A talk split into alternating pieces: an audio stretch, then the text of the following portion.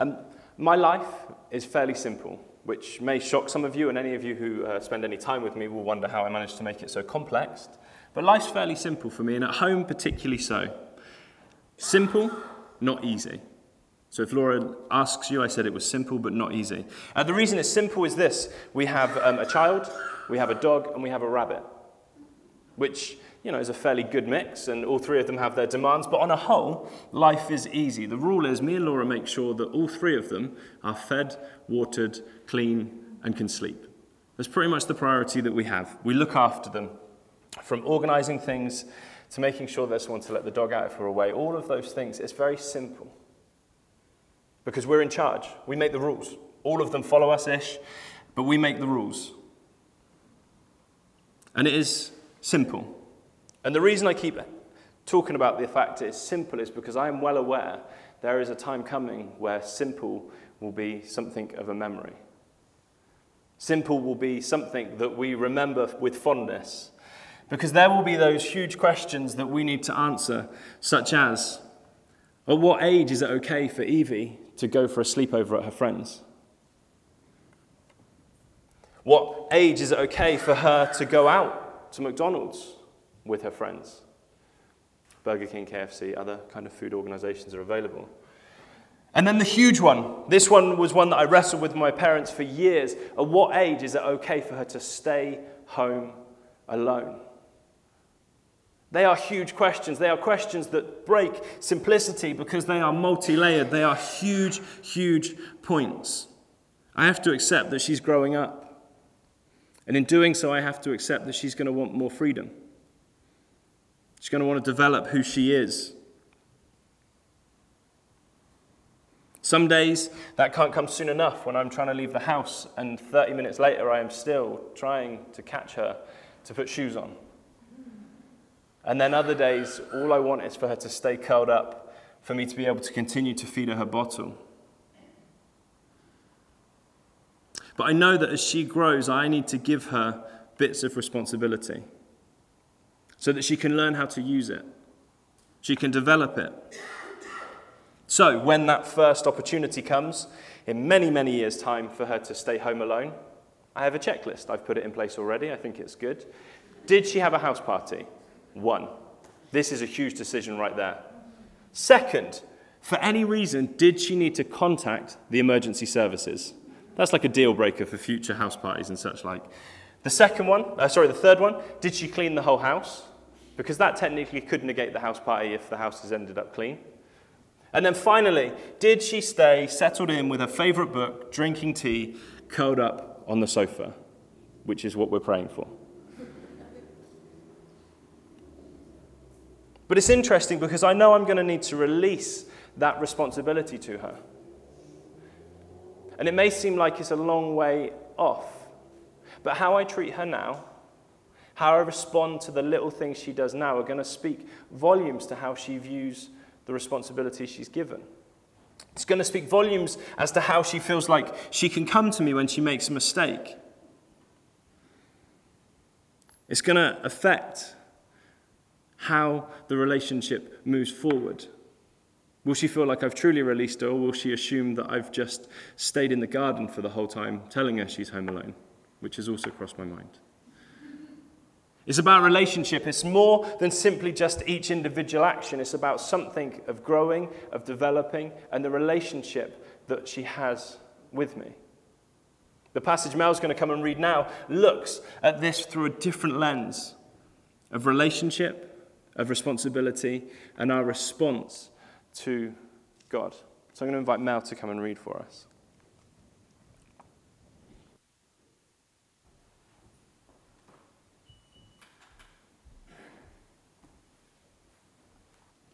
This morning's reading is Matthew chapter twenty-five, starting at verse fourteen and ending at twenty-seven. The parable of the talents, and in the Pew Bibles it's page nine ninety-five. And the footnote says a talent was worth several hundred pounds. So if you don't have you don't know how much a talent is, that's roughly how much it was. Again, it would be like a man going on a journey who called his servants and entrusted his property to them. To one he gave five talents of money, to another two talents, and to another one talent, each according to his ability. Then he went on his journey. The man who had received the five talents went at once and put his money to work and gained five more. So also the one with the two talents gained two more. But the man who had received the one talent went off, dug a hole in the ground, and hid his master's money. After a long time, the master of those servants returned and settled accounts with them. The man who had received the five talents brought the other five. "Master," he said, "you entrusted me with five talents. See, I have gained five more." His master replied, "Well done, good and faithful servant. You have been faithful with a few things. I will put you in charge of many things. Come and share your master's happiness." The man with the two talents also came. "Master," he said, "you entrusted me with two talents. See, I have gained two more." His master replied, "Well done, good and faithful servant. You have been faithful with a few things. I will put you in charge of many things. Come and share your master's happiness." Then the man who had received the one talent came. "Master," he said, "I knew that you are a hard man, harvesting where you have not sown and gathering where you have not scattered seed. So I was afraid and went out and hid your talent in the ground. See, here is what belongs to you." His master replied, "You wicked, lazy servant, so you knew that I harvest where I have not sown and gather where I have not scattered seed. Well then, you should have put my money on deposit with the bankers, so that when I returned, I would have received it back with interest."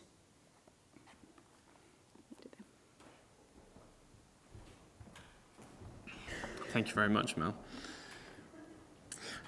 Again, we have another incredibly rich parable, a parable that I'm sure we've engaged with time and time again.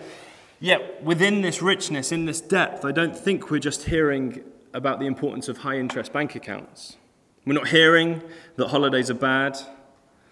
I also like this idea that I came across, that this is not an example of a biblical dragon's den. This is not about those things. There is a layer to it which covers things like that. But I think it's about something else. I want us to look and see how these words speak directly into our lives now. How do these words affect our lives right now? How, like when a parent develops a relationship with their child, how does that outwork? How does that look as it grows, as it develops, as opportunities come? The version that, the translation that I was using read like this. "Again, it will be like a man going on a journey who called his servants and entrusted his wealth to them. To one he gave five bags of gold, to another two bags, to another one, each according to his abilities. Then he went on his journey." As Mel read, she used a translation that said talents. I didn't ask Mel to footnote what talents are worth, but I love that she did, because it wasn't the number that I had from the bits that I'd read. And on a whole, as we look across, talents varied. How much they were worth. They were used as a, as a weight of something. Sometimes they were to represent a coinage. Uh, in one area that I looked, I saw that it was twenty years' worth of labouring was a single talent. So you begin to understand that this was a chunky wealth that was being given to them. This was a significant thing. And yet I love that as Jesus breaks it down, and explains this story, he doesn't define the worth of the talents. Each individual talent isn't given a worth. He doesn't tell us what it adds up to. I find that hugely encouraging, because for some of us, we dismiss ourselves as not good enough. For some of us, we find ourselves unusual. We don't fit in. We might be too old. We might be too young. We don't match up, and we don't add up. We don't feel like what we have brings worth. But there is a truth right here that I pray we hear and we believe. Jesus does not define the talents. But that does not make them any less worthwhile. Jesus doesn't tell us what each one adds up to, but that doesn't diminish it. In other words, it reads like this: just because you don't see how you can play a part, how you can be involved or do anything of worth, does not mean you are worthless. Just because you don't see it does not mean you are worthless, or the gifts and abilities you have aren't priceless.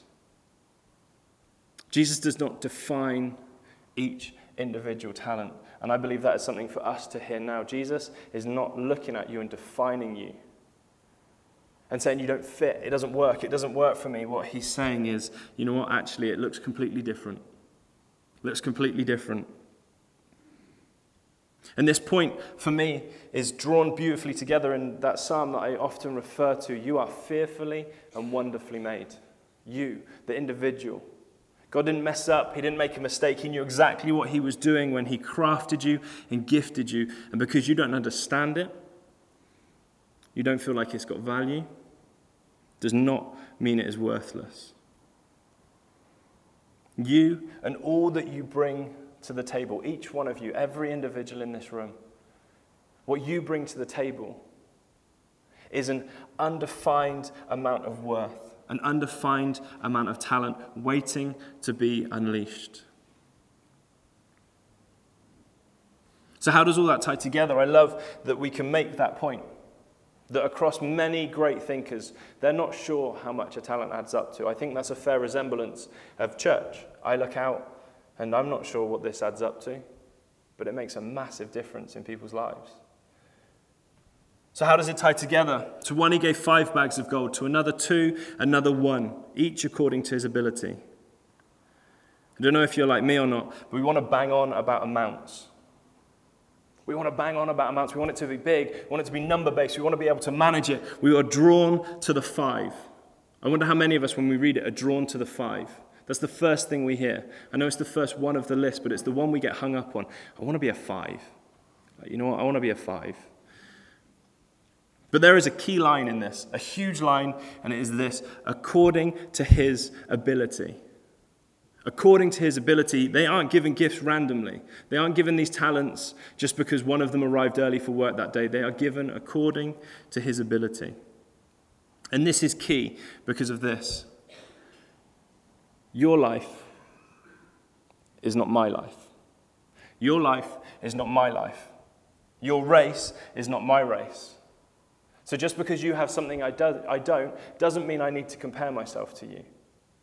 You do not need to look sideways across church and think, man, they totally have five and I only have two and I wish. That's not how this is. This is about being an individual. To some, five is more. For others, it would be a huge burden.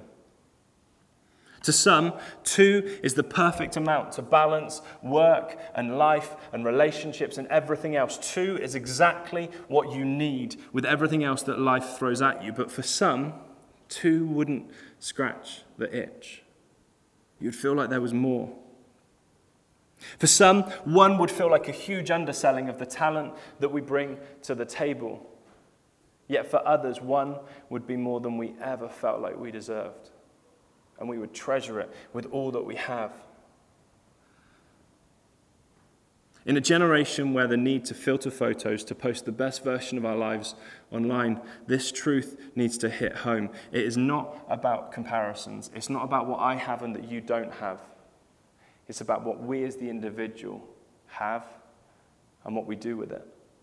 So please do not get caught in that game of looking at the five and going, five is totally worth more and I totally want to be a five in life, because for five, for, sorry, for some, five would crush us.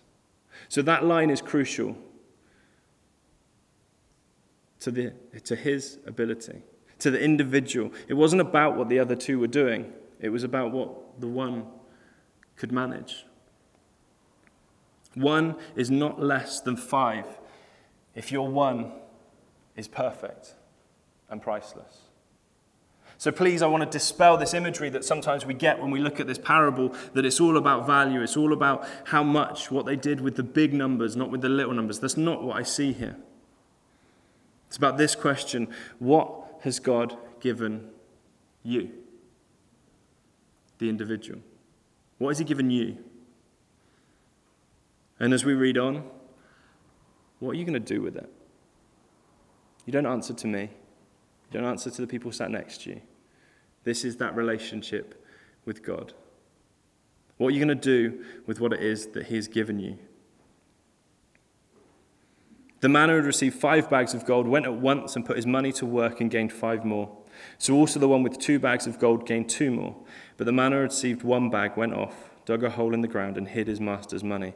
I wonder which one you feel like you relate to the most. When you look across life, which one would you feel most comfortable with? That section is important, but I want to look at how these people responded to those actions. I want us to look at how they responded. The gentleman with five, this is his encounter with the master. After a long time, the master of those servants returned and settled accounts with them. The man who received five bags of gold brought the other five. Master, he said, you entrusted me with five bags of gold. See, I have gained five more.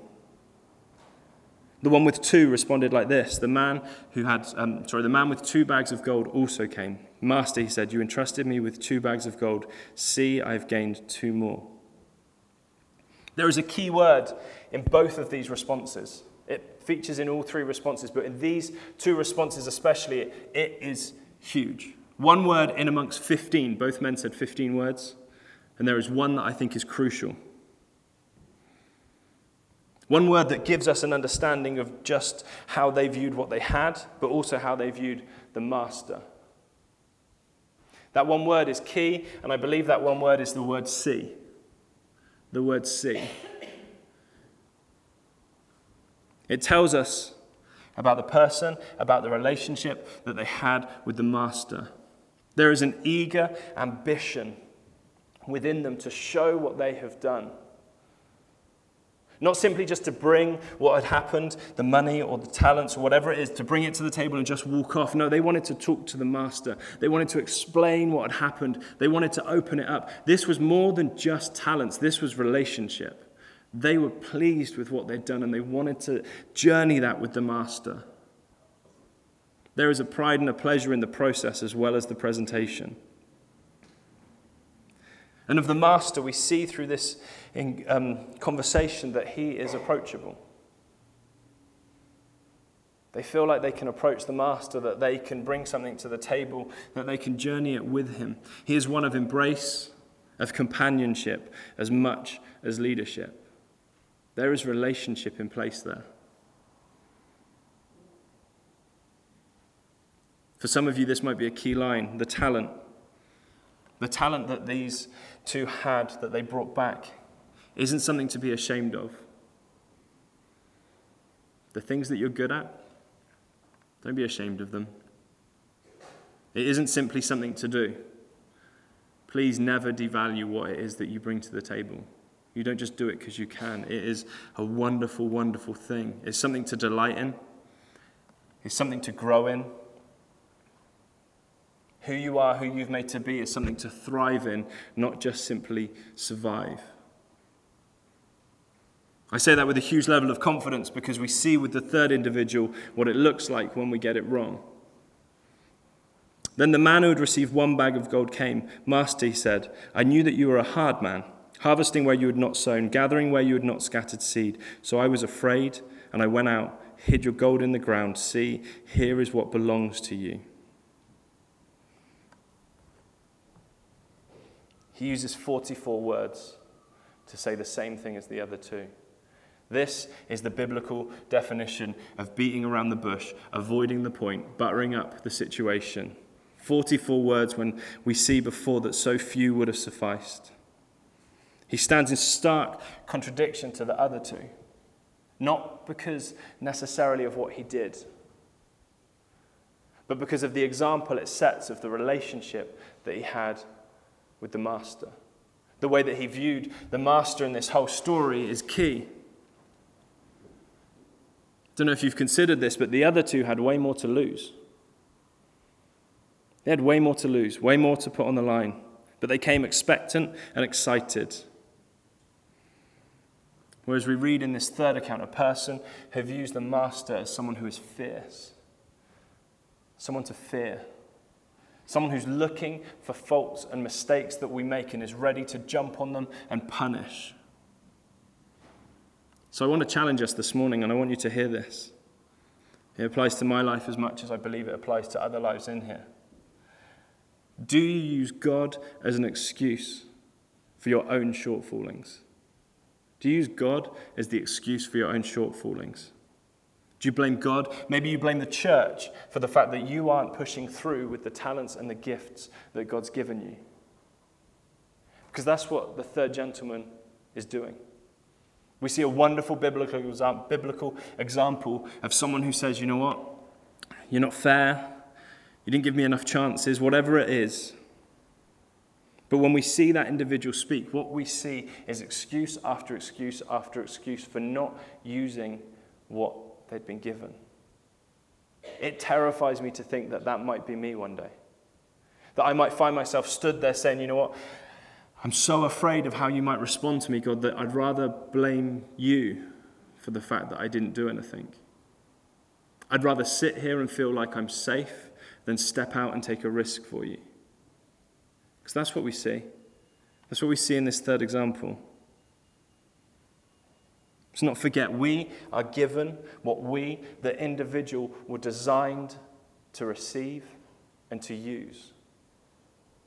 You were given that by God because he knew that you could cope with it and you could use it and you could flourish with it and you could make it do incredibly untold things. And yet we find ourselves making excuses. Oh God, I didn't, if I said it and it went wrong, it would embarrass me, it would embarrass the church, it would embarrass you. That's about more. That's about that relationship we have.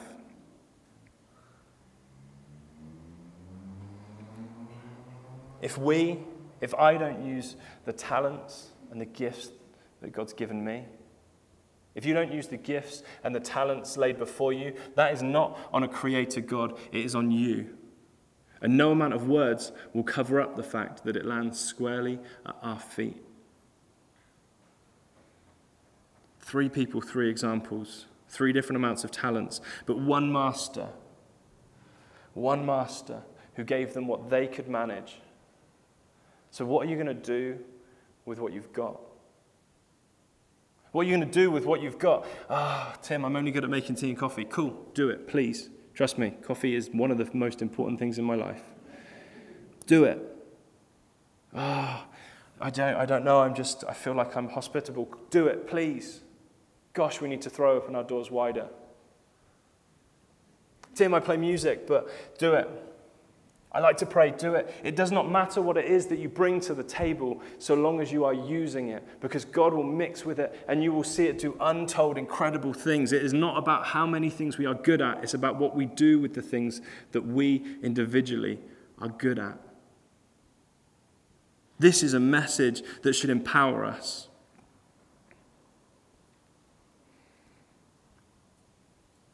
Please hear this truth. What you do with your gifts and your talents not only determines how your life will play out, it is a wonderful window into your view of God. Those early verses again, the man who had received five bags of gold went at once and put his money to work and gained five more bags. So the one with two bags of gold gained two more. But the man who had received one bag went off, dug a hole in the ground, and hid his master's money. What you do will determine how life plays out for you and is an insight into your view of God. I want to close with this. Do you honestly believe the master was pleased with the first man for fake, making five more bags of gold? Do you think that's what the point of the story was? He was pleased he'd made five more? Was he pleased that the second man had made two extra bags? Was he annoyed that the one didn't make any additional bags? Is this about value, size, magnitude? Is that all this story is about? Are we happy to settle on this simply just being an example of bad maths, bad investment? Or do you think maybe this is what this is about? The master's joy was in the first person discovering the potential they held and the growth that they saw through understanding their potential. The master's joy was not in the quantity, but it was in the growth of the person and the way that person used what they had. The way the second individual brought joy to the master, because despite not being like the first person, not having as much as the first person, they took what they did have and they used it and they grew in it. They took ownership of it and they flourished with it. Maybe this, the pain and frustration that the master had with the third individual, the pain and frustration he felt as they came back with what they started with, maybe wasn't because they hadn't gained anything, but it was because they never even tried. They weren't willing to take a risk for the master. Their relationship with him was one by which they felt like it was more about not getting caught out than it was showing what they could do. I do not think this is a story simply about five, two, and one. I don't think it's as simple as maybe sometimes we read it, because Jesus told it for a reason. I believe each of us is uniquely and just wonderfully made, with incredible gifts and talents. And they look different to each other, and praise God they do. But how you use them, whether you even use them, that's a reflection of how you view God. I do not believe that there was just a joy in the fact that the master came back and had more from the first two. I think it was watching those two explain what they did. Tell him, this is what I did with that investment. This is how it grew. These are the conversations I had. This is the person that I feel like I am now. That is where the joy comes in growing. Those of you who are parents will know that, that sometimes even in the times that you have to bring discipline to a child, there is something of growth in that moment. When the next time that situation arises and they do something different, there is a joy in the growth and development of who they are. That's what this is about. How do you see your relationship with God? Because if you trust him, that he is good, that he'll be there for you, that he wants you to flourish and grow, that he's gifted you individually and uniquely, if you trust that, then you will run with that. But if you feel like he's looking to catch you out, waiting for you to make a mistake, you will just see your worldview shrink. You'll feel like your opportunities are reducing. You'll start to question whether that gift is even any good, if it's worth using or not. Please hear this, just as we begin to close.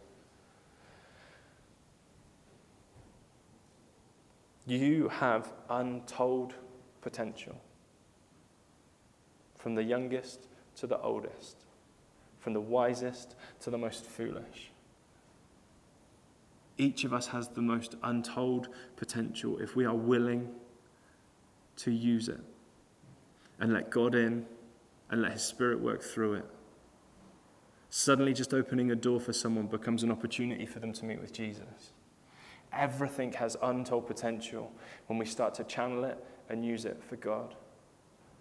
We can multiply and multiply and multiply and multiply, and the story could go on and on and on for us. Or, or you could ignore everything I said, and you could blame me for bringing the wrong message, and actually you've got nothing to give. God's not that good to you. Life's dealt you a bad hand. You could shut down. You could do nothing with what it is you've got. But hear this, God's plan for you is the first option. God's plan for your life is the first. That you would grow in relationship with him, you would trust him more, you would see him give more opportunities, develop and grow who you are in him, as well as the gifts and abilities that you have. That's God's plan for you.